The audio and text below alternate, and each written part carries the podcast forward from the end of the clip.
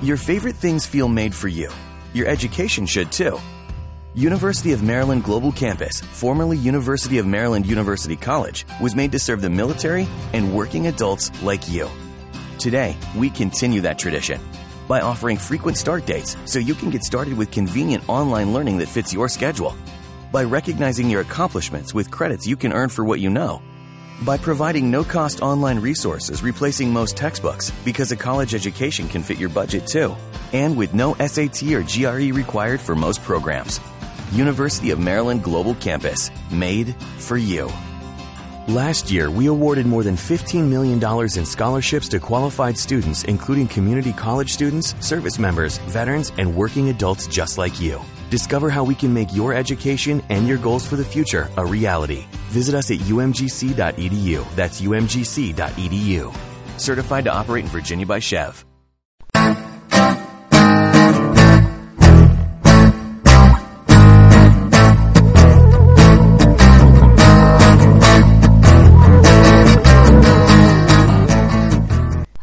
Welcome once again to the AFA podcast, the official podcast for animationforadults.com. This is episode 86.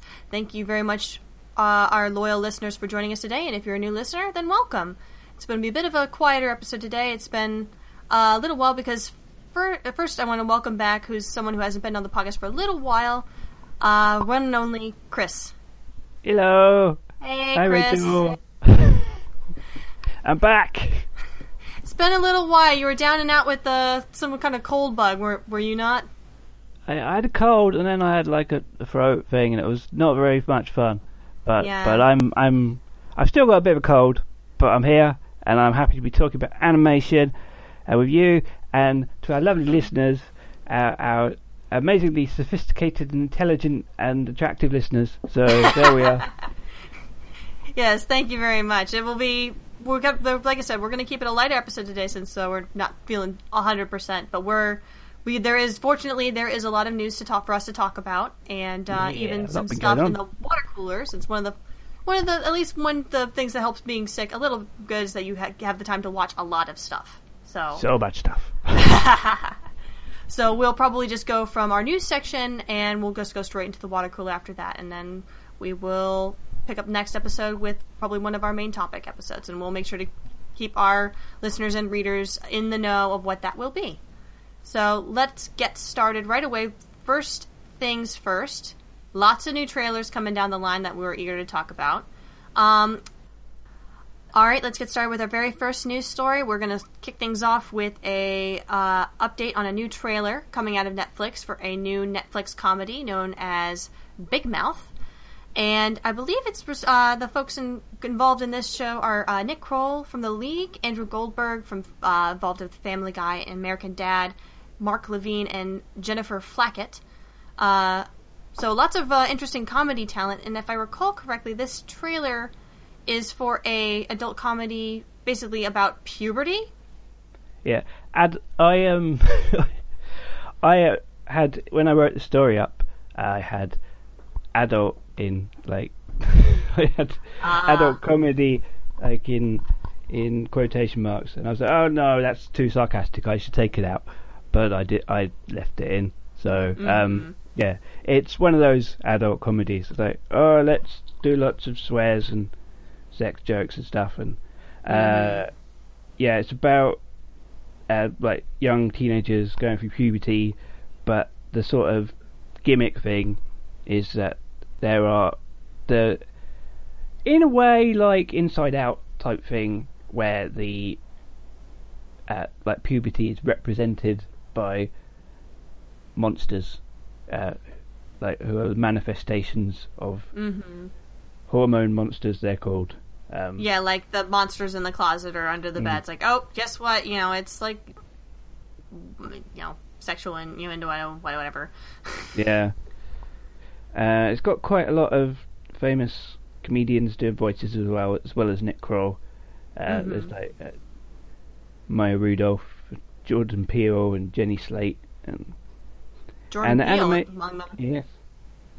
And the Hmm. animation comes from Titmouse Animation, who've done a fair few other adult animated shows, but the animation style isn't that appealing. I don't think really, but It's it's. I'm, I'm noticing a lot of really like emphasis on just making the heads as big as possible. Like I almost I think mm-hmm. with one of the characters, I think one of the female redhead characters that they show in the trailer, it looks like her head is just like way disproportionate to her body.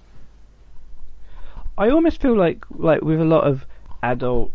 I'm doing the quotation marks with my hands again. Animation, that American adult animation that is. People feel like they need to make it look ugly to sort of stop it to appeal, stop it to from appealing to children or something. I don't know if it's there's anything in that or if it's just they think it looks good, but yeah. It, it stands out for sure. It, it definitely um, looks like it in terms of the fact that you have people who were working on uh, Family Guy and American Dad. Definitely, I can see some of the similarities in that uh, particular style to this. This is At least in terms of the way it looks. Yeah, it's coming to Netflix on September 29th. 10 episodes, half hour each. Yeah, it's And- definitely not like I wouldn't say it's terrible. Like I wouldn't say none of like absolutely none of the jokes uh, take off or didn't at least make me chuckle a little bit.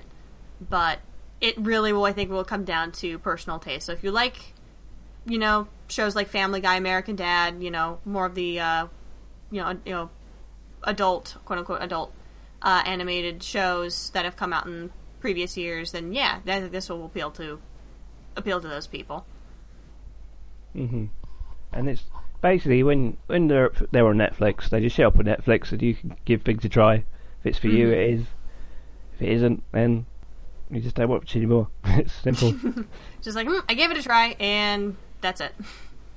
hmm But interesting Alright. to see Netflix put in more more investment in adult animation, ev- however it turns out.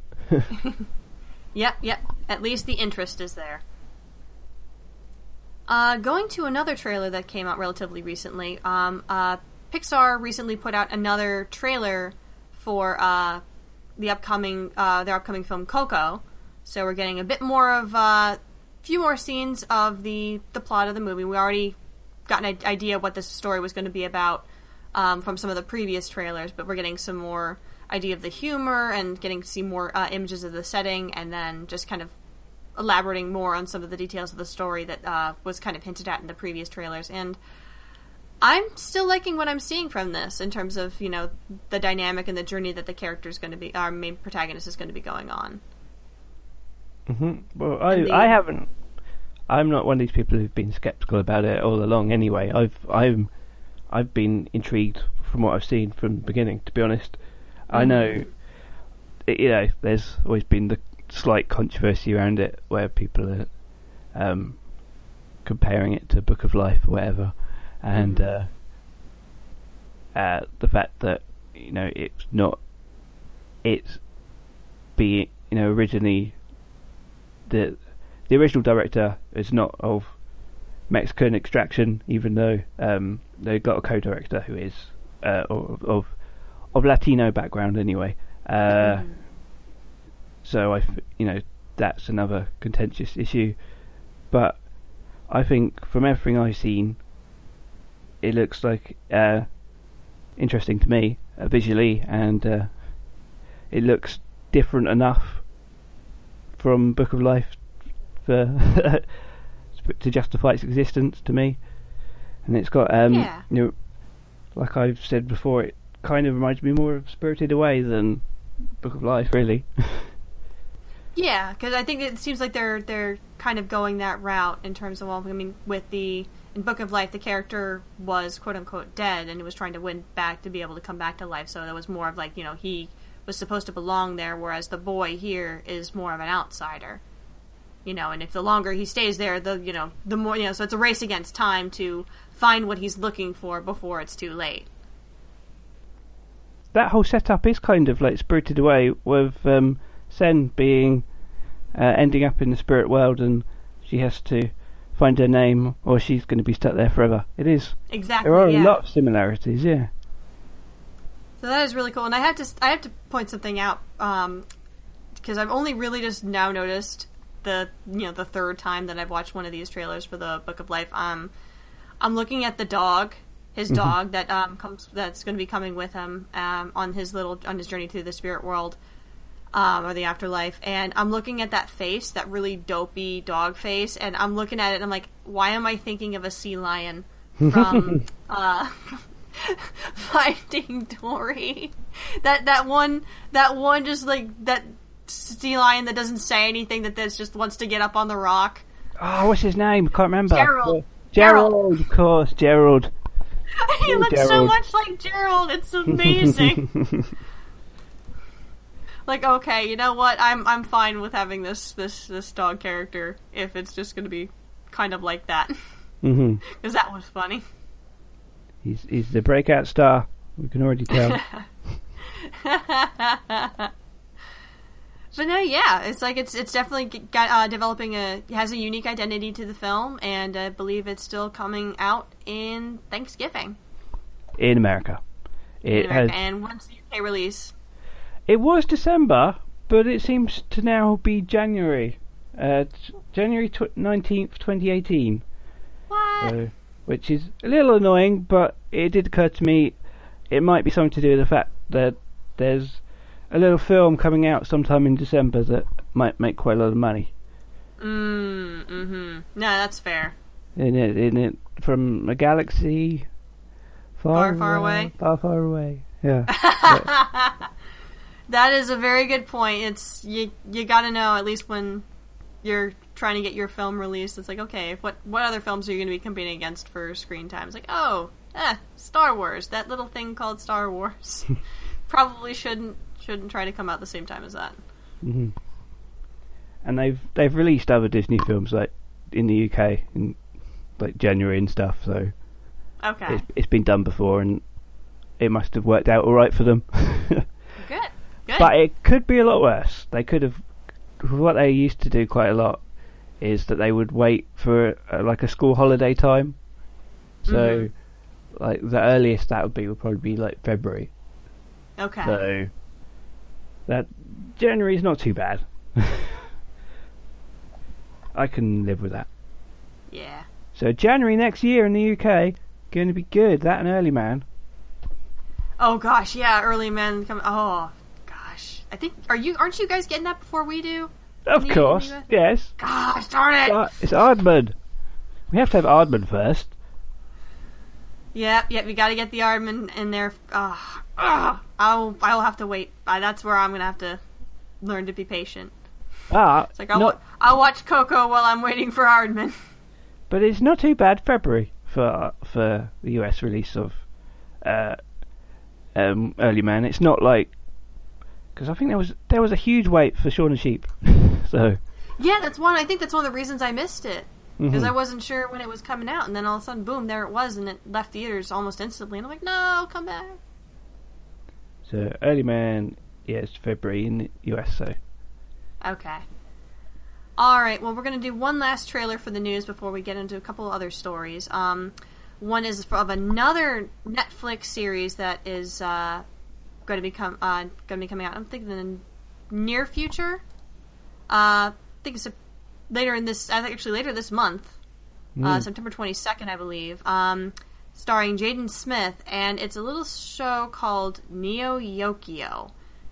Um, I originally hoped to have a plot summary of this series uh, coming out that I could give to the uh, our our listeners, so you can get a semblance of what this is. but, But, that to be perfectly help. honest, to be perfectly honest, I've watched the trailer. I'm, I'm watch, you know, I've watched it at least twice now, and I'm still not entirely sure what I'm what I'm seeing here. It's very um in uh, Japanese animation inspired for sure, with in terms of the character designs and the absolute insanity which I can call the narrative, for what I can make of the narrative. Um, but yeah, I have no idea. I, you know, something about a girl being possessed, lots of occult stuff going on, um, giant robot mecha person. Like, I'm not entirely sure. I, I'm like, I'm still trying to put it together, and I, I apologize to our listeners if this is really bad listening, but I just, I, I don't know. All I can really say is, um, we will leave a link to this trailer in the show notes, and uh, try to come to your own conclusions because I have no idea. It is. Uh, it, this is a show that is. It's being called an anime. It's one of these things they're calling it an anime, but it it isn't. It's not. It's, it's an American made, or well, it's like American written and acted and everything, but the animation is done apparently partly by Production IG, but I think it's Production IG's US uh, arm rather than the Japanese arm. And Yeah. Studio Deen, who are another anime company, but apparently most of the animation is done by a South Korean studio. I don't know if it's pronounced Moi or Moi, but it's M O I. um, And it's created by Ezra Koenig, who's the lead singer of the the indie band Vampire Weekend Okay. and it features the voices of Jaden Smith, Jude Law playing it like a robot butler. Um, Oh, so that was Jude Law. Okay, Yeah. for a second, I'm like, I wasn't sure if I recognized that voice coming out of that robot or not. I'm like, wait, is that who I think it is? No, it can't be. He would. He he would never. Like I'm. But again, I have. uh I don't know what to make of this because this seems to be circumventing any and all expectations I might have. this this is the normal reaction to watching this trailer, to be honest. Uh, Susan Sarandon, Stephen Fry. It, Stephen Fry's in the trailer, and it's Dad. What's Stephen Fry doing it? And uh, Rich- What? Richard Ayoade, who's not in the trailer, but he's awesome. Um, it it seems to be parodying a lot of anime tropes and everything, but Oh yes, like ev- almost everyone I can think of I didn't that like comes to mind. I didn't find the trailer very funny, apart from the whole WTF did I just watch factor, and the something I saw online quite a lot when it came out is people were comparing the the uh, character design to. Have you ever seen those uh, how to draw manga books that Yes, by Christopher yes. Hart, who I don't know what his credentials are to try and claim that he can draw a manga because not based on the pictures that he draws.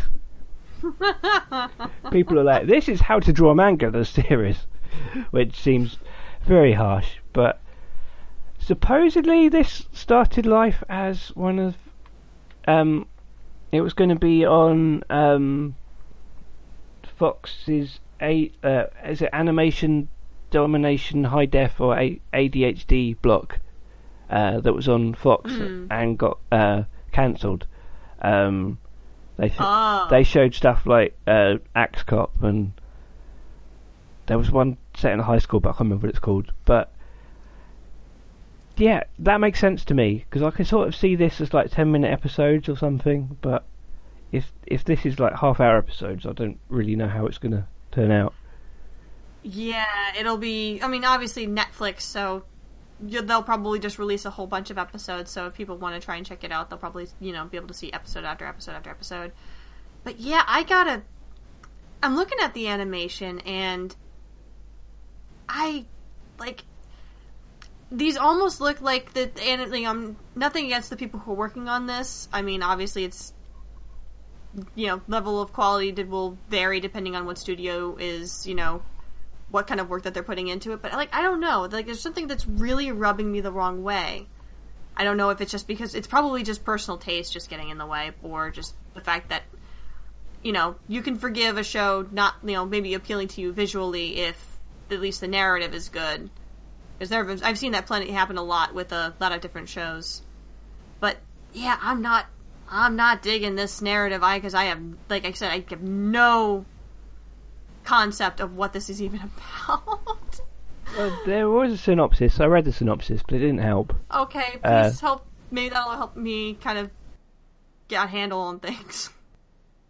Yeah it's, it's the best i can really describe it is just kind of like a hodgepodge or just like a almost i would say, i wouldn't even say like a potpourri of just like all these different things of what people you know think consists an anime. You like you've got to have your giant robot you got to have your crazy superpowers you got to have you know race cars and crazy visuals and you know lots of still shots of characters just talking you know with the, the lip flap you know the hmm. lips moving with not too much animation besides that you know over exaggerated expressions and it just it feels very like it for this is again this is just my personal take on like first gut reaction from seeing this trailer? It feels very hollow.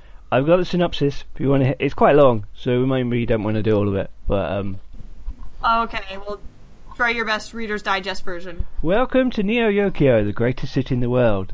It's the most populous urban agglom- agglomeration in North America, but its prestige does not merely stem from its size. Neo Yokio is a diverse labyrinth of cultural and architectural innovation at the forefront of global fashion and finance. Okay. Um, all of this is cold comfort to the lovesick Kaz Kaan, Jaden Smith, the youngest member of a family of magistocrats. Pink-haired, pink-haired demon slayers who once liberated the city. Today, his demon slaying is barely more than a side hustle, coordinated by his aunt Agatha, Susan Sarandon. Kaz himself would rather concern himself. Uh, Kaz, that's not very good English. Kaz himself would rather concern No. himself. Bad form, Netflix. Wow. Kaz himself would rather concern himself. Sick, yeah, not good. Uh, with shopping, field hockey, and of course, mending his broken heart.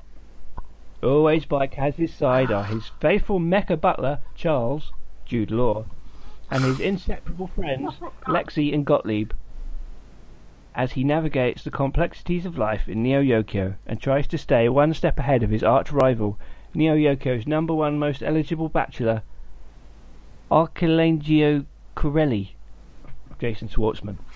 These names. What's with these names? Things take a mysterious turn when Kaz is drawn into the turbulent world of ex-fashion blogger Helena St. Tessero, setting in motion a sequence of events that force him to question everything he knows about Neo Yokio. See, didn't help, did it? still, still don't know what it's No, about. not at all. Like that. Oh, it's it's about way too Mm. much. It's way too much at once. Yeah, Yeah. Oh, man. I have never felt this confused about an animated property or an animated series, film, what have you, since um, Tom and Jerry meets Willy Wonka in the Chocolate Factory. I'm not lying. This I am just. It's just such a clash of so many different things at once, and it's just to the point the brain no longer knows how to process it. And even trying to have the synopsis, the bad, the badly written synopsis does not help. I don't know. Ugh. Maybe it will secretly be genius and we'll all be surprised, but You know what? Because if, it, this is all like the a big, huge, like just spoof parody of of you know just these all these really outrageous like Japanese animation tropes. Fine, yeah. I'll, if this is all meant to be a like a commentary, just like just completely like you know, I, what's the word I'm looking for? Um, ah, like tongue in cheek. You know, kind of just you know just meant to be a joke more than actually be taken seriously. If that's the case, then hell yes, this this will be so out there that I would be up for watching it. But for some reason, at least from the synopsis, I don't think that's uh, that's what they're trying to go for. But I could be wrong. I could be hundred percent wrong. And you know what? I hope I am because I really don't want to think that it's like they can take this seriously because I don't think you can. well, September 22nd we will find out. There we go. Yes, certainly we shall. Okay, so we'll move on from the trailers. There are a few other stories that are down the line. Um, one of which involves a property uh, that I know Chris is very, very much talked about a lot on the podcast and on the website, and that would be upcoming uh, film Moomin Valley. Yes, Moomin Valley.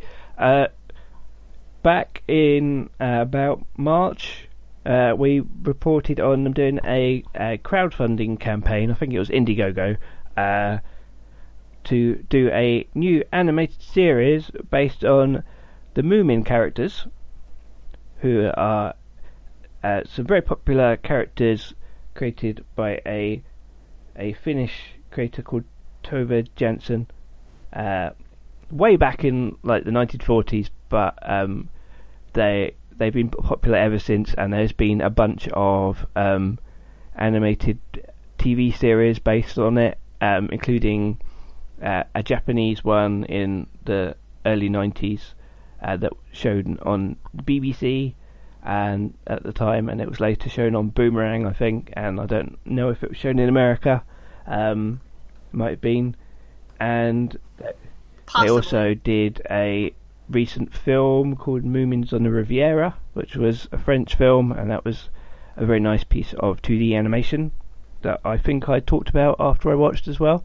Um, Oh yeah. uh, but they are doing a brand new TV series uh, that will be hitting uh, in 2019. Uh, two series of 13 episodes, and they've um, oh. they basically got a really good team of people uh, behind the scenes, including Steve Box, who is a veteran of Aardman animation, um, and he uh, Oh. worked. Uh, he's worked on things like Curse the Were Rabbit.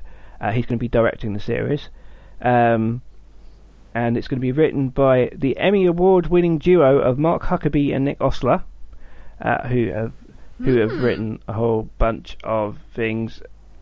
Uh, One of them's written on Danger Mouse, at least the recent version of Danger Mouse, oh, uh, cool. And also Thunderbirds. I'll go. They've written on new series, um, and they've also Mm-hmm. written. I think they've also. Uh, don't know if they wrote it together, but they've also done novels and stuff as well. And as I said, they, they've won Very Emmys good. and um, but they've also this week announced the, the cast or the English language cast at least because presumably there will also be like a original language version. Um, this is because it's an Okay. international co-production, um, but it's the English language cast that we're going to talk about. Uh, Taron Egerton, who uh, is the star Hey. of Kingsman and the upcoming Kingsman: The Golden Circle, and also has done voice work before, appearing in Sing most recently.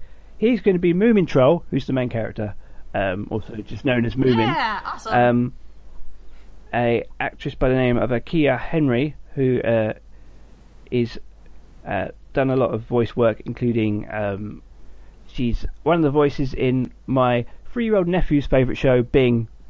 Uh, uh, she's going to play Snorkmaiden, who is uh, Moomin's girlfriend, um, and uh, Matt Berry is going to be playing uh, Moomin Papa, who's Moomin's dad, and that is the casting that I'm most excited about because Matt Berry has an amazing voice. Uh, he is he has been in he's uh, best known for the IT Crowd. Um, uh, he plays the boss in in uh, the latest series, the IT Crowd, and he's also been in Okay. Garth Marenghi's Dark Place, another British comedy, and uh, I've also been enjoying his comedy series Toast of London on um, on Netflix recently, which is just as a very funny series, basically because his performance is amazing and he's got this hilarious voice, and it's one of these castings that like you wouldn't have thought of it, but when you hear it, you're like, oh yeah, that's perfect. yeah, that, that like the yeah, it's kind of like um the whole uh gosh, what am I saying? The um uh Michael Keaton as Bruce Wayne Batman. Like you didn't think you wouldn't think Mm-hmm. it would work, but when it does, it really does. and Rosamund Pike is going to play Moomin Mama, who is Moomin's mum, obviously, and Warwick Davis out of Star Wars, and Harry Potter, and Yes. Life's Too Short, uh, is going to play Sniff, who is described as Moomin's adopted brother, but he is a he's like a he's like a um kind of like a bit like a kangaroo sort of thing with big ears and because basically all the characters they're not human characters in case you don't know. Uh Moo- the Moomin family are kind of they look a bit like hippos. They're like big white cuddly things. Um and there's also other other creatures. Uh and there's a character called the Muskrat who's going to be p- played by uh, someone called Will Sm- Will Self, who is not actually an actor. he's a he was known as a writer originally, but he's sort of like become a TV personality. He's got he's got a very particular sort of reputation as as a bit of a sort of snooty guy, uh, and you can sort of it. Uh, most obviously people outside the UK won't know who he is, but it it I think he he would actually be quite good at doing voice acting of a certain type of character. um, which presumably Yeah. is what that is. And Richard Ayoade, yeah, again, uh, is going to be in it, uh, playing a ghost called the Ghost. And last but not least, the uh, multiple Oscar-winning actress Kate Winslet will appear as a character called Mrs. Fillyjonk. Oh my so goodness. go. That is a star-studded cast if I have ever heard, And a couple it. of the other major roles are yet to be announced because uh, there's a character called Snufkin and a character called Little My who are very uh, important to the series and they haven't been announced yet, but they will be. Oh, they're probably. Mm-hmm. They're, they're, they're probably those are probably going to be the biggest surprises if they're holding on to those for so long, hmm and especially when you've already got such a uh, huge group already uh, lined up to play all these other characters. And they also released some new concept art and it's really, really lovely. Yeah, I think I was taking a look at some of that. Like even the the um some of the promotional art that we had when the, I believe the the crowdfunding was happening, they were kind of uh, putting out some images to kind of give us a look of what the style is good. The, the trial, you know, the style that they're trying to go for, and it was very beautiful. Like almost like something you could like pick up and frame on your wall. Just like that level of charming. It's going to be a mix of 2D and 3D animation, like with uh, like 3D characters in in like 2D effect backgrounds, I think. Um, oh, that's fascinating. so yeah, and it's it's going to come out in 2019. So Very good. So a little little longer to wait, but uh, I'm sure as we get closer to the time that of its release, that they'll start putting out some more information and, and release information and maybe even some Mhm. footage as we get closer. yes, so we'll be keeping an eye on this one. Mm, for sure. And I do believe there's also a um, in regards to uh, Japanese animation news for the UK. I also believe that there are uh, three films that are going to be coming out in the relative future, um, Blu-ray releases specifically for some very famous anime films: uh, Steam Boy, Paprika, and Cowboy Bebop. Yep, uh, Manga UK have announced a a basically three films that ha- that are uh, basically by three of the biggest names in in anime, na- namely Satoshi yes. Kon, uh, Katsuhiro Otomo, and uh, Shinichi Watanabe. Um, and two of them have never been re- available on Blu-ray in the UK before. Uh, Paprika was, uh, but this is a a fresh uh, Blu-ray and also it's Blu-ray and DVD combination pack that wasn't available before. Um, and Steam Boy and Cowboy Bebop the movie have never been available on in HD in the UK, and they they all look like they're Mm-hmm. nice packaging edition, and um, these are all coming out pretty soon. They're all coming out in October, so Oh yeah. Uh, I think October 9th for um, Cowboy Bebop the movie. Um, Steam Boy will be coming October 16th, and then Paprika will be uh, finishing the lineup on October 23rd. 'Cause I was just recently thinking how annoying it was Cowboy Bebop the movie wasn't out on Blu-ray because I didn't I did an article on um, basically movie spin-offs of TV anime or animated series, and that was one of the ones I featured, and I was like, oh, I want to watch that. I want to see it in HD though, and then what do you know? And there it is. It, it's it's like it knew. It's like it, they knew exactly what you were looking for. And it's like, oh hey, here it is. hmm That is pretty freaking cool. Being able to get to see those movies in Blu-ray. They also released at, I mean, announced at pretty much the same time that they are releasing. I I, I think it is the original 52 episodes of the original Pokemon series uh, in a Blu-ray and DVD box set for the first time in the UK. Are you kidding me? I What? am not. Holy moly! The like the original like the original seasons of the Indigo League. Yes, the The- the Indigo League. That's what it's called. I Oh my god! I saw. To be honest, I heard Indigo League and it didn't mean anything to me. I was thinking, okay, what's that? And then, but then I saw something say it was the original. I was like, oh, well, those are the ones I've I've actually seen. Yeah. Yeah, that was the, those were the initial like you know following the original course of the first game, you know, we're going from the all like all the Kanto region stuff before they started going around the Pokemon world and all their random all the these new and exotic locations. Um, yeah, Pokemon Indigo, Indigo League will be coming to the UK on the 30th of October.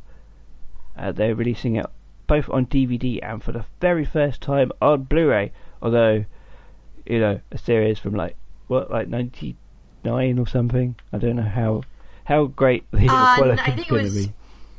Goodness, I think it was when. How old is that now? Because I know that that basically was supposed to have like I know Pokemon had their big anniversary a little while ago. So then I think the, it was just the year after that they did the anime, I believe. Because I think it, like Pokemon just caught fire Mhm. that quickly to when they had to get the anime ready, and then boom, there it was. But yeah, it's it's been it's been quite a while, quite a few years. But I would dare say like there's the lot there are quite a few episodes of the original Pokemon. I mean, obviously not ev- not every episode is a gem, but uh, there are a few that's got you know got some pretty good animation in it, and especially like the first couple. Like um, I think remember what's like a couple episodes that stood out to me, but um, maybe we'll have to save that for when we maybe if we ever wanted to actually have a like anime Pokemon anime because I know uh, Dan and I already previously covered the Pokemon uh, franchise in general on uh, one of our other uh, episodes of the podcast, which you can find in our uh, episode list. Um, so we went to talk. We talked a bit more about the franchise in general, but I don't think we've ever had an opportunity to really discuss the anime specifically because that's that's got it's pretty much its own kind of uh, fan base. hmm So maybe maybe one day, maybe one day, if anyone out there is interested, be sure to send us a message on social media and express your interest, and we will we will consider it. Okay, yeah, episode that, one, that's some interesting news. one to episode one to fifty-two. There we go, and it's the first time the the original season has been available in a single set in the UK. So, That is that is really cool. and all these uh, DVDs and Blu-rays are available to pre-order through your favourite retailer. Uh, but we will stick the the links in the show notes because you can always use the links to Amazon uh, and uh, use our affiliate links and help us out if you want. If you're going to order it anyway, I don't know, you know. um, Why bother looking around, just logging on and bo- looking around when we've got the the handy dandy link right there for you. right there, right below this, where you're listening to it.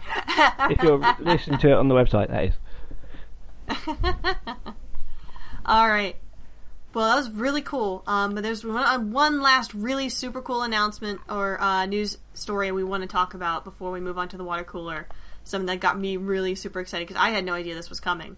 Um, they are planning on releasing a uh, sequel to the Ridley Scott uh, 1982 sci-fi classic Blade uh, sci-fi classic Blade Runner. That yes, that Blade Runner. Um, that while that film is getting ready to release sometime in the very near future, um, a certain uh, famous anime director has been tasked with making a short film, an animated short film, that will take place between the original film and this new sequel. And that director is the one, the only Shinichiro Watanabe, aka of Cowboy Bebop and Samurai Champloo fame Who and he's both writing and directing. Yeah, it- we we just we were just talking about him, and apparently this is what he's been currently working on.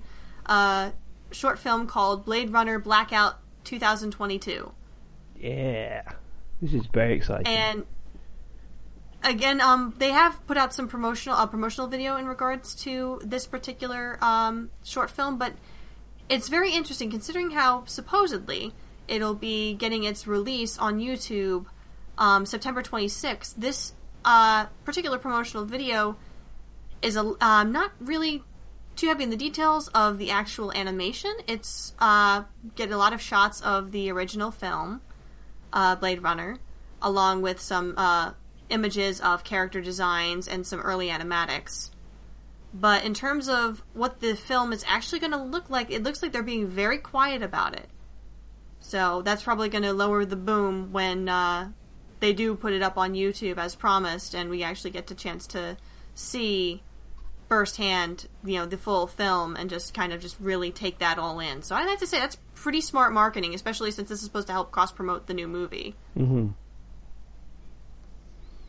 Yeah, this, this is really cool. This is uh, it reminds you a bit of like when the they brought out the Matrix sequels and they did the Animatrix. Uh, Oh yeah, very much. Uh, those a lot of those different things, like the both Animatrix and I remember they did the something similar for uh, Batman too, Mhm. between like the Dark Knight yeah, Gotham and Knight. uh, Batman Begins, Gotham Knight. Oh, that I really liked those kind of movies where you have just a bunch of you know, not, you know, different animators and uh, animation directors all doing shorts based on a film or a, a film franchise. Oh, imagine a Really whole, good way to get the hype up. Imagine if they did a whole anthology of Blade Runner shorts and, and got all different anime directors to do it. Like That would be wild. that would be great. Like I remember, like Shinichi Shinichiro Watanabe, can, given his experience with both Cowboy Bebop and Samurai Champloo, I mean, he seems like a given hmm uh, pick for a story of this nature in this setting, given his previous work. So oh, that that that alone's got me excited. But yeah, no, you mentioning that, like, if you could imagine any of the other like really like top tier anime directors and be just like, hey, or even just like regular, you know, animation, uh, like big animation directors, like, hey, when you want to do a short based on the Blade Runner, you know, just take this and go, and then let's see what you all come up with. Would be really amazing. And it's a really great fit because obviously Blade Runner, the original Blade Runner, was influenced a lot by Japanese culture, and Mm-hmm. and then a lot of anime that came out after it was influenced by Blade Runner. So Exactly. It was it's it's, it's a little circle, circle of circle of animation, Mhm. circle of uh, it's it's it's so awesome. I love it when stuff comes full circle like that. so even if it did turn out that the sequel wasn't any good, at least we get this out of it. But Oh heck yes! but I'm But I'm I don't know. I'm still I'm, I'm still crossing crossing the old fingers that Blade Runner, that even if it's I'm not entirely sure if it can it can come to the same area as the original was because that's that's a pretty tall order to meet. But if it's still entertaining in its own right, then that's worth it. well, it's a very talented director doing the the movie, Denis Villeneuve, who uh, Mm-hmm. directed uh, Arrival, which I rewatched recently, and that was a very Ah, fantastic film. So I'm I, I do have some faith in it, hopefully. yeah.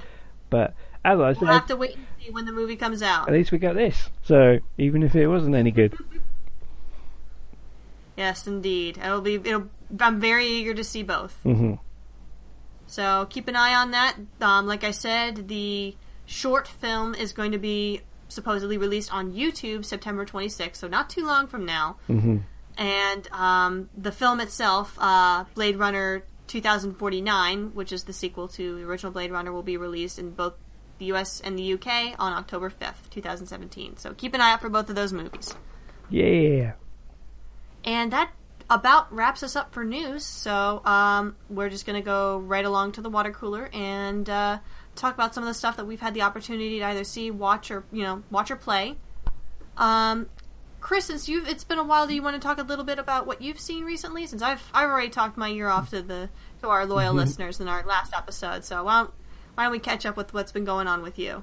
Yeah, as I said, I've watched quite a lot of stuff uh, because I was pretty much like moving between the sofa and my bed for quite a while, and on- only just watching things most of the time. Uh, a lot of stuff on Netflix and and things like that. Uh, uh, so I, I um, but I did get the chance to watch some things that's worth mentioning, um, either in that period or afterwards. Uh, one thing I did rewatch for the first time since it came out in cinema was a little film by the net by well known in the UK as Zootro- Zootopia. No, Zootropolis. Got it mixed up. Wrong way. okay, it's all right. Zootopia. We've had we've yeah. had this discussion. Yeah, yeah, Zootropolis, aka Zootopia. Um, which I haven't seen since uh, I saw it in the cinema when it came out last year, and I watched the Blu- Oh. I watched the Blu-ray for the first time, and um, it was it was great to see it again. and I was I was intrigued because that's obviously the animated film that won most of the awards uh, this season. Uh, and you may know if you've been keeping up uh, and listening a lot that my personal pick was Moana for most for my mm-hmm. favorite Disney movie that came out last year.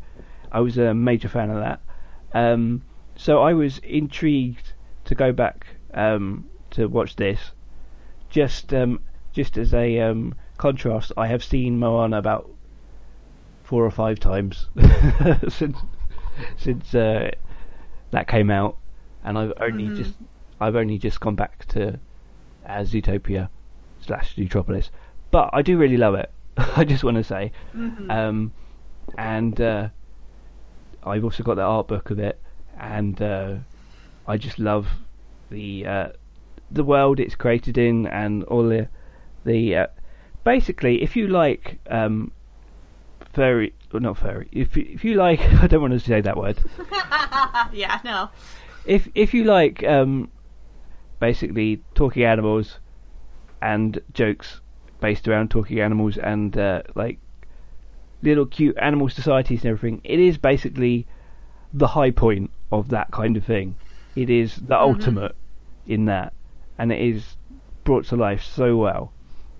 And uh, just like the city that it takes place in, you just yeah. want to go there, and you you think I just do a computer game where I can go and be in it, or a virtual reality thing. I want I want to go there and look at all the cute fuzzy animals doing, and I, I want to look at the the little hamsters in their business suits, and it's amazing.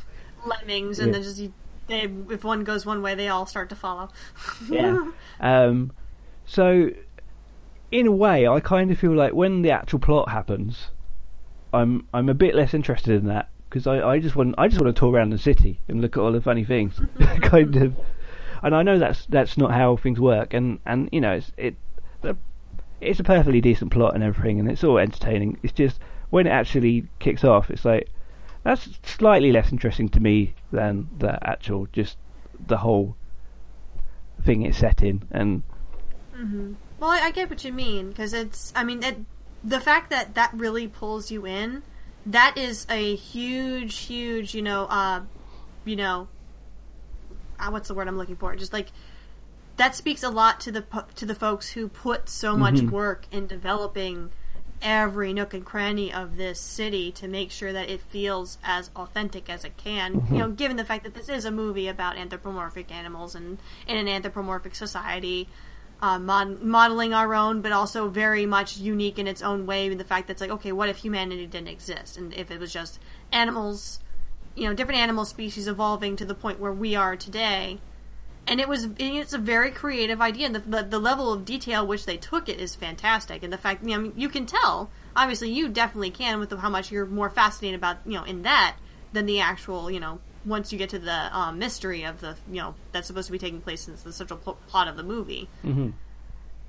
but yeah it's no it's that's a great that's a great compliment to the film itself the fact that you know all the work that they put into that you know those details is not left unnoticed and I mean, if anyone out there who's had the opportunity to read, you know, chance to get the art book and read it, I mean, you'll you'll get to look at this too. But yeah, it's a lot of the stuff. You know, it's amazing how much stuff that they were able to cram into this movie, but there's still so much that they weren't any, they weren't able to use because they had to change the direction and uh, focus of the film. So if you're curious at all, like you know, a bit more of the film's history, definitely please invest in the art book because it is it has so much good stuff in it, and really kind of one of the reasons I love the movie myself, and even slightly more than Moana, mm-hmm. is because the fact that there is still so much more to unpack with this narrative and this world, and like there's still so many possibilities of exploration. Whereas Moana, well, is it? A, it's a, uh, Moana is a solid story and still also has a very interesting uh, world and narrative but just there's just just so much more. There's so much more detail in Zootopia that like I still like I could feasibly see two things. You know, one one's a solid you know complete story, and the other's like okay, we can do more, so much more with this. And and something I noticed in the second second watch that I really appreciated, uh, like in terms of character animation, is how they made it made um they really let you see uh, the Judy the way they showed that Judy Hopps is a lady rabbit without um, basically resorting to uh, like stereotypical, you know, you know, like Oh. in cartoons where they're like, well, this is a lady, whatever animal, so let's give it boobs and big red lips and um, and uh, Yeah, eyelashes. really emphasizing certain um, aspect. Yeah, I know. Because as we believe me, I'm as we aware. know, only ladies have lips and eyelashes. So uh, yeah, Yeah. um, mhm. as we all know from animation. Um, but like they do, like just like well, they they do this really cool thing like with her ears, like where she has her her ears like hair basically, and they like Yeah, she lets it hang hang down. You know, her her ears like hang behind her back. Yeah, and like like little character character things that I think you know, even if uh, that character didn't have clothes on that make it clear or whatever, you would be able to tell that's supposed to be a female rabbit. And I thought that was a really, uh, you know, a really impressive character animation aspect that you that people probably don't even think about. Because Yeah, no, I, I totally get what you mean. Yeah, it's a lot of lot of really subtle subtle cues in Mm-hmm. the character animation. That's something else I really enjoyed.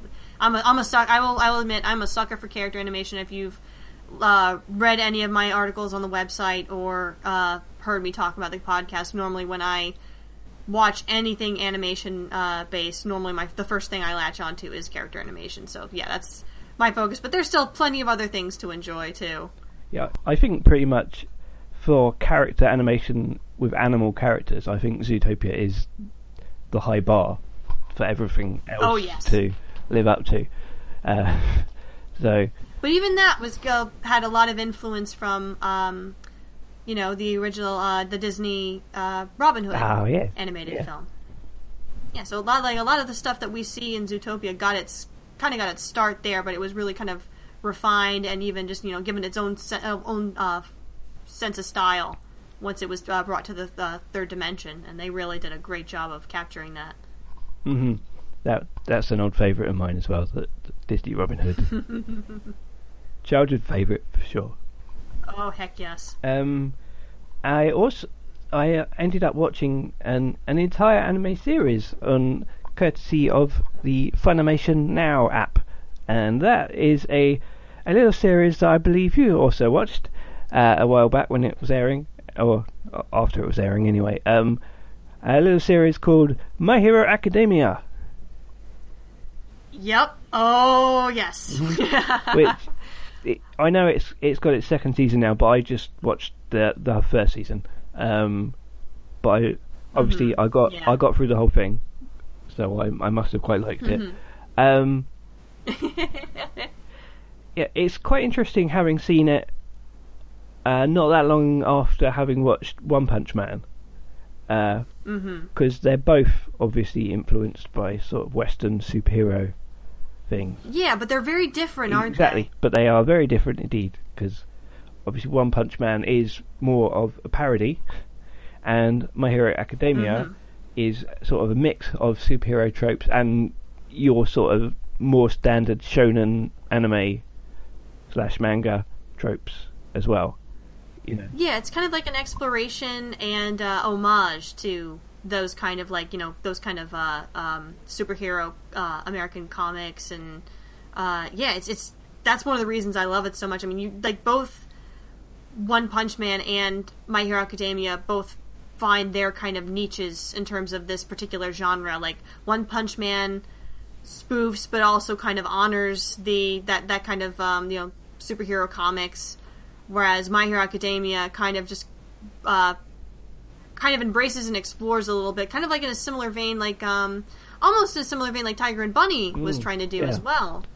In terms of like, okay, if we have a society that is surround, you know, is surrounded by, you know, super being, uh, you know, the idea of a superhero being a profession, like, what does that entail? How does society, you know, what would society look like if that was, uh, you know, a, almost like a celebrity, like kind of uh, job career or career to pursue? Yeah, if you don't know, it's basically set in a world where um, a significant amount of the population have uh, basically they call them quirks, but they are they're basically superpowers, and uh, because of that, uh, professional heroes um, come out of the the woodwork and save the day when things are going on, and there are also like monsters and supervillains around, and um, Mm-hmm. there's basically uh, an academy um, for superheroes Yes.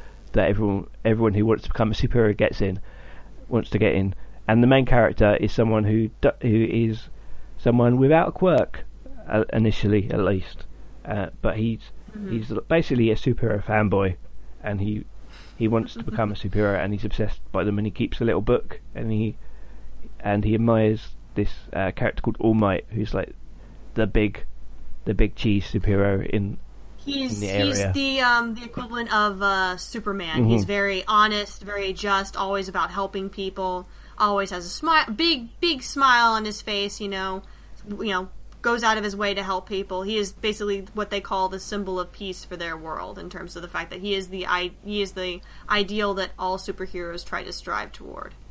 And I don't think it's too much of a spoiler to say he ends up actually going to the academy even though he doesn't uh, at least at first have have a superpower of his own uh, Yeah, but how he gets there, that that's that's the surprise. Mm-hmm. So we'll if anyone's still curious to check that out, we'll we'll leave that unspoiled for you.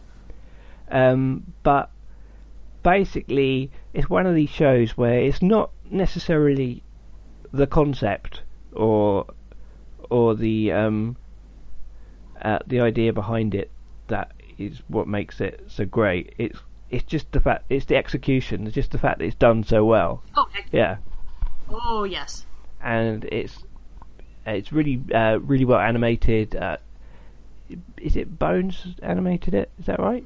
Yes, Yeah. it is Studio Bones. But I will let you. I will tell you this something interesting. Um, there were two different like there's multiple studios within Bones. Um, one of them did the first season, while another one did the second season. And I will let you know that when you do get to the second season, there is a distinct animation improvement. Oh, it gets better. Nice. Yes. because it's pretty damn good to start off with. And also, the characters are great. Um, you basically get all these different, like all all the like the classmates of, of the main character. Um, hmm like there's this um, there's this frog girl who's pretty cool. Uh, Oh, she's very. Po- she's become a very popular character, uh, Tsuyu, mhm. or Sue as she's preferred to be called. But yeah, she's become a very, very quickly a fan favorite, and along with uh, quite a few others. But that's that's one of the, and again that's one of the things that drew me to this show in the first place when I was first kind of like flipping through the Funimation's catalog and trying to think like, okay, what what am I looking to get invested in? The character designs in My Hero Aca were one of the initial things that grabbed me. Like, okay, I'll watch the first two to three episodes and see how I like it. And by the, second episode, I was already hooked.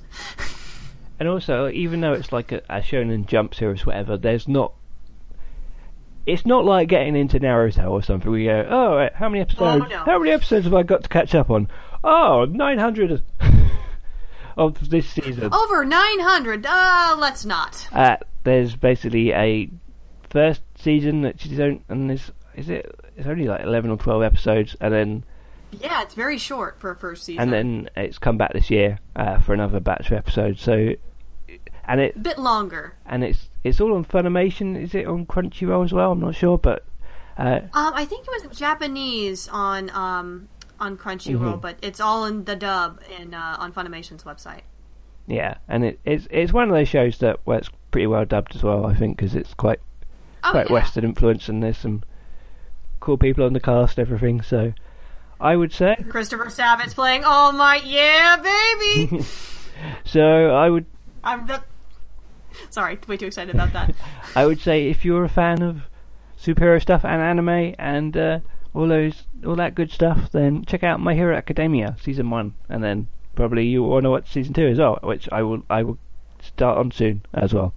So yeah, let me know what you think because I think that there's a lot of um, really cool things that are explored in uh, the second season. Like it, it, did what a second season was supposed to do. It took what was started in the uh, original season and really expanded on a lot of things. Both the good, you know, good things about the uh, the superhero culture, and also a lot of ne- negative things too. So it's really worth getting into and checking that out. And like I said, there is a very noticeable animation bump in a lot of different scenes. And again, the pacing and the excellent pacing that you mentioned it continues. And I will quickly mention uh, that I also um, have been playing a game on PlayStation 4 uh, called uh, Child of Light, uh, which is a game from Ubisoft, and it is it's basically a, a platformer, but it has got um, sort of RPG elements. But it, mm-hmm. I, th- I think it got quite a lot of attention when it came out because because of its art style. It did. Because uh, it's got this gorgeous, um, gorgeous uh, sort of uh, picture book style, um, and it's got this brilliant opening, and it's it's got a real sort of fairy tale feel to it, and uh, you get um, like like all the dialogues rhyming and stuff like that. Um, and I have yeah, it, it, it, actually rhymes with it. So it, it really feels like you're flipping through a picture book or like a uh, a fairy tale story, and, like a like real classic fairy tale. And you get this like this like fantasy world, but you also get these like uh, these really you like you look in the background and you see a big creature stomping in the background and stuff, and and the art style if is really interesting, and um, mm-hmm. I've I haven't had a chance to play with it that much so far, but I I just uh, wanted to basically if, you, if you're into games and you like platformers and you like um, RPGs, yeah, because that is the one thing I was like, oh, it's turn-based combat. Don't like that. mm, oh, not not a fan. No, I find it annoying. I was like, why can't I just stomp on their heads like Mario? That's what I want to do. I can I can deal with that. I don't really get turn-based. I'm like, well, I'm pressing the button. What's happening? I don't know. Oh, I I, I survived. That's lucky. but yeah, yeah. If you like all those things, then it's it's a game worth checking out. Um, and it's it's like it's I don't is it available on disc? I know it's a digital game, but um, I think it's a digital download on PlayStation 4, and um, I remember I first uh, purchased it when it originally came out. I got it on Steam. And also, if you're happening to be listening to this uh, in September and uh, 2017, and you're in the UK at least, uh, and you are a subscriber to PlayStation Plus, uh, it's one of the free games uh, this month, which is why I I played. Oh, See, because a, a, little while ago, uh, when they did Amazon Prime Day, they had a really good deal on a 15 month membership of PlayStation Plus. Plus, and I. Oh my goodness! And so I, I picked up a subscription for like 30 quid for um, 15 months, so I could get the free games basically. Well, free you say mm-hmm. you, you pay for it obviously. So I've been trying out lots lots of different games that I wouldn't have got to play otherwise without uh, buying them. Obviously. Oh, that's so cool. Yeah, and at some point I want to talk because Yvonne talked about um, when it came out Until Dawn. Yes. Okay. Yeah. And that was one of the games that came out, and I remember her talking about the animation and everything, and obviously, even though it's it's it came out quite a while, while ago now, it has got some of the, like, mm-hmm. the most impressive uh, like facial animation I've ever seen. So. Yeah, I'll have to check that out again. It's been a while. Mm-hmm. Yeah, so. But that is so cool. Yeah. Uh, that will about do me for watercolor, I think. All right. Well, I haven't got too much. It's been a rather rather hectic on my plate, but I was able to get uh, a few things. One of which I have has been a long awaited, uh, long awaited uh, chance to play a specific video game that was uh, promised way back when I was uh, just graduating college, and well, long before I was uh, I started beca- uh, writing on this website, um, and that was uh, the video game that was uh, created by What Pumpkin Studios. It was connected to the ho- very widely popular Homestuck webcomic called Hiveswap. Um, that was a once as soon as uh, you know uh, Homestuck was winding down, uh, not you know pro- like almost through its run. There was an announcement made on the website that uh, the creator of the comic, Andrew Hussie, was starting up a Kickstarter page to try and create a um, classic, you know, point and click adventure game uh, set on the world of the comic. And so he started a Kickstarter in back in 2012, and it ran for pretty much standard Kickstarter length and netted a total of oh, well over I think it was two thousand like uh, two million dollars. Well over two million dollars. Oh yeah, it was a very it was basically fully funded. With I think it was a hundred thousand was the original goal. That was fully funded within, I believe, thirty two hours. Ooh. It did not take long at all, and um, basically ever since that Kickstarter concluded, um, he had been working, you know, trying to finish the comic for the most part, but also dedicating a good bit of time to try and making sure that the game, you know, he had the money, make sure that the game got made. Um, there was a bit of uh, development. I think there was been some problems with development, like midway through, that they had to um, basically change from like seeking out another uh, video game developer to help them to uh, instead of making their own development studio in house, so that they could try and get it uh, completed on time. Um, five years later, they uh, and I believe it was just only recently released on uh, September 14th on Steam and uh, Humble Bundle. Yeah. And uh, it's so far, it's um, I had a, a chance to play it. It's, it seems to have been getting uh, some pretty good uh, good publicity, and I had my own opportunity to play it um, when I was able to get it on Steam. And I will say this: this is coming from someone who is uh, who basically grew up. I was never really good at playing video games growing up as a, you know little and to the point where like the only games I could really play and complete were the ones that didn't require immediate like um, you know press the button and jump and avoid falling into the pit of death, but more of a sit at a computer, look at a, uh, a landscape or uh, scene, point and click, and investigate certain you know items in a room. Or, you know traditional point and click adventure games, and uh, this definitely this game definitely scratched that itch for me because I don't think I've seen this genre of game done, at least not really, not really well at all, but in a, a long, long time, or at least not in the in this particular style. And it really, it really did. It was charming animation um, that's roughly similar to the comic style, but definitely a lot more. Like it still has its own unique look to it, and very, very charming. Um, and also, even more importantly, since this is a home a Homestuck property, it is very funny you can take any number of items that you collect in the narrative and try to make them interact with each other. And I'm still experimenting with what I can combine and what kind of response that I'll get from the like inner thoughts of the main character. And like, oh, that's really silly. You shouldn't do that. And just like really, really snarky.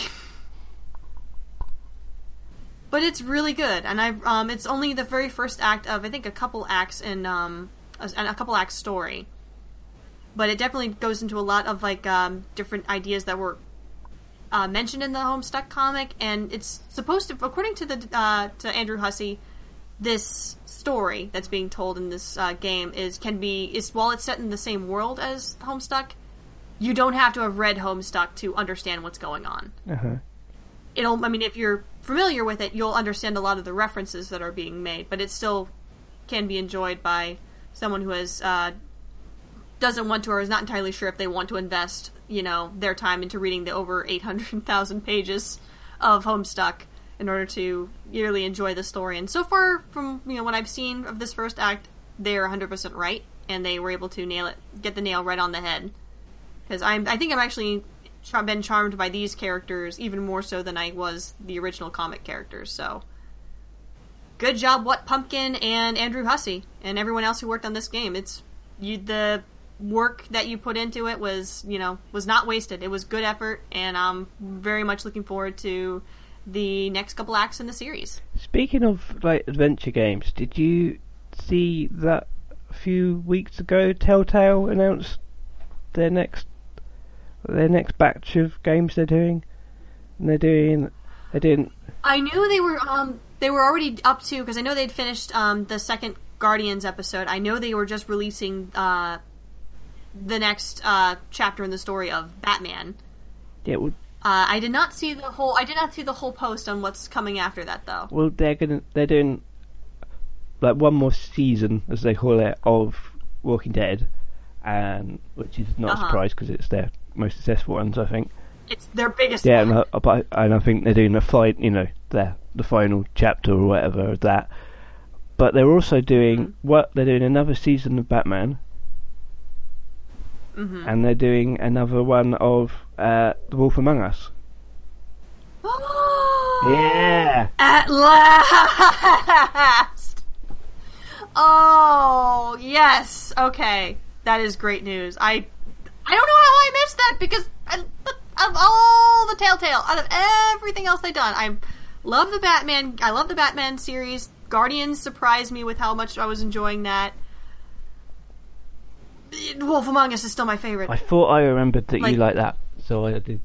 Ah, yes. And I, I okay. have somehow no, forgot good. to ask whether you had seen that news until now. That's okay. Now we have now we have another one of uh, Rachel's genuine reactions to Yeah. exciting news Yeah.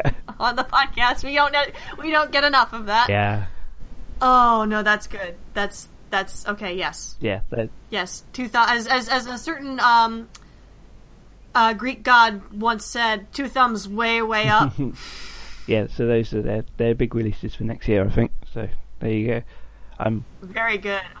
I'm I'm very Ooh. excited for another Wolf Among Us actually because I I was a big fan. That of yeah, I yeah because I mean uh, it's a very it's very different from a lot of the other uh, Telltale uh, projects that have been previously. I mean they've they've had so many. There's Minecraft. There's Tales of the Borderlands. There's um, you know, of course The Walking Dead, which is the biggest, most popular one. But I don't know. There was just something about Wolf Among Us that was just different from what they had done beforehand. I don't know if it was just because they were trying to recapture the um, the comic that it's based on, the mm-hmm. Fables comic, which I only got into after playing The Wolf Among Us.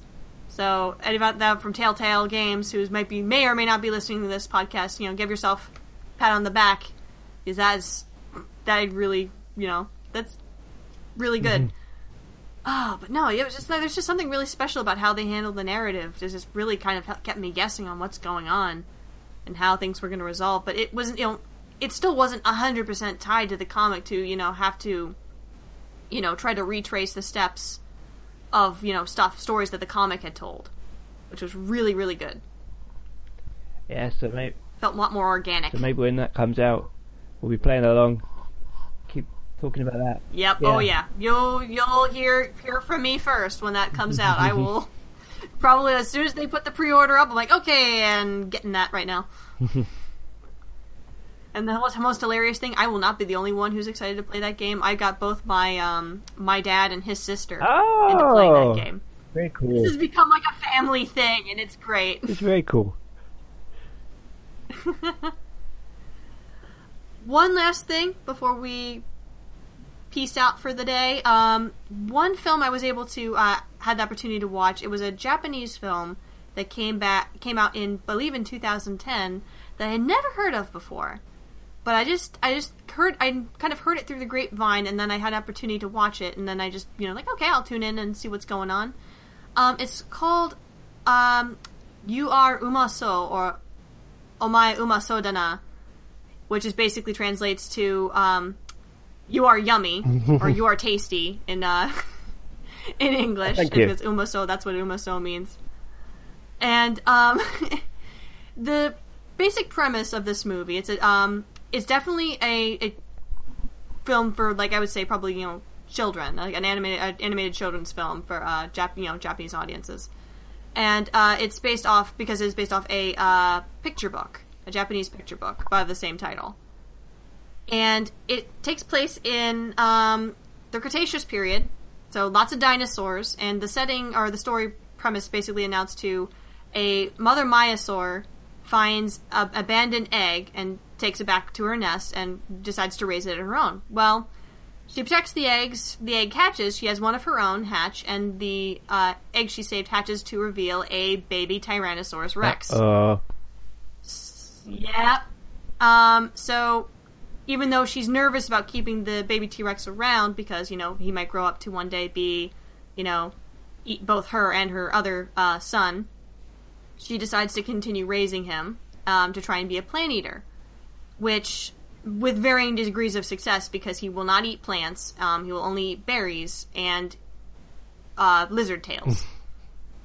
but uh, as the story of the as the story progresses, he becomes more aware of who and what he is, and eventually the point where he becomes so terrified that he does, yeah, he will eat his uh, adoptive brother and mother that he actually runs away from he runs away from home, and he grows up trying to be a you know the T Rex that he's supposed to be, but one day he happens upon an own his own abandoned egg, just lying out there in the wilderness. He cracks it open, hoping to eat the ba- you know the hatchling inside, which is a baby ankylosaurus, and he basically looks at it and says, "You look delicious," or "You look umaso," hmm. and the little ankylosaurus looks up at him with the most adorable baby eyes I have ever seen in an anime, latches onto his leg, and just starts calling him "Daddy, Daddy." And so we have, and, and basically the whole premise of the movie is, or the title of the movie is the fact that the baby Ankylosaurus now thinks its name is Umaso. Umaso is his name, and it just we go the rest of the movie with uh, him, so that that being his name, and it's it's you can kind of like you can get it from the the synopsis that I'm giving you. It is a very cute movie.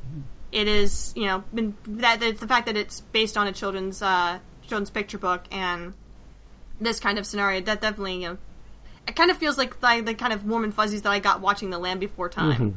Kind of, you know, like you know, children love dinosaurs. I love dinosaurs. But the thing that really made it stood out to me is the fact, you know, one thing that it really tackles, or at least how it handles the whole dynamic, the fact that you've got basically two generations of, like, you know, uh, character that, you know, that was supposed to be one thing or was raised to be another, but not really, you know, that's not really what he's supposed to be. Kind of you know, that kind of conflict. It's it's very the way it handles that particular issue is very. I think it was I was surprised. It was a lot more mature than I gave originally gave it credit for. Because there's a question that's posed to the main character um, later on the film when he's uh, confronted by his uh, long lost sibling later in the movie, basically saying, you know, you know, do you eat other dinosaurs? Basically, the fact like, do you eat creatures like me? And the T Rex goes, yeah, but only you know if I if I don't, I'll die. Mm-hmm. But at least I get to choose what I eat. It- It's it was really it really surprised me in the way it kind of handled that, and it, again the animation was just utterly charming and cute, and obviously it, you can't take it too seriously because you'll have scenes where you have these you know T Rex designs basically doing these elaborate you know not would say elaborate fight scenes, but just like T Rex is doing things that I don't think T Rexes were ever meant to do, like use their legs to kick mm-hmm. things, like a martial artist. but I will say this: it's fun, it's cute, and it's fun. And if that's what you're looking for in an animated film, then by God, this film's got it in spades. Cool. So yeah, if you have a way to support this movie or find a way to check it out, then I highly recommend doing so. And I think that's that about does it for today. Okay. Unless you have anything else you want to add? Uh, don't think so. Uh, All right. nope. All right, then I guess that'll be where we leave our uh, dear listeners for today. Uh, thank you very much for tuning in. Uh, if you want to check into our other podcast episodes, they are available on our main website at animationforadults.com on our, under our podcast tab. You can also find the episodes on podcast.com, iTunes, and Stitcher.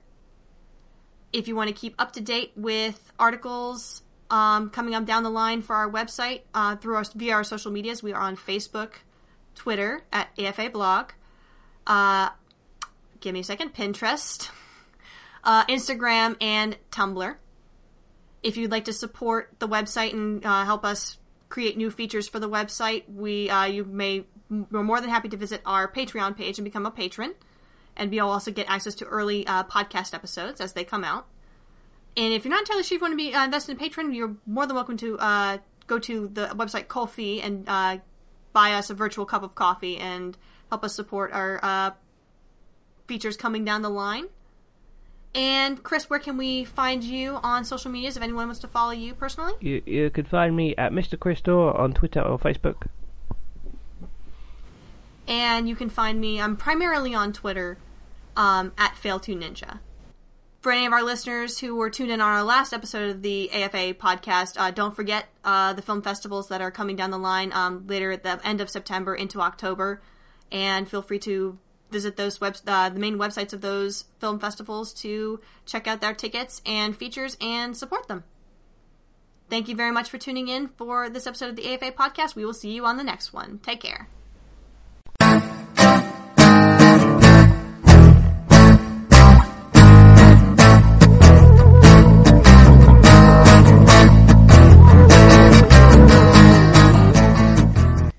Now, breaking news from migraine sufferer Whoopi Goldberg about Nurtec ODT Rimegepant 75 milligrams. I got big news. Now Nurtec ODT is the first and only medication proven to treat and prevent migraines. This is big time. Don't take if allergic to Nurtec ODT. The most common side effects were nausea, stomach pain, and indigestion. For important safety information, prescribing information, and patient information, visit Nurtec.com. Ask your doctor about Nurtec today. Nurtec, baby. Captain, we've got a new bearing. Up Periscope.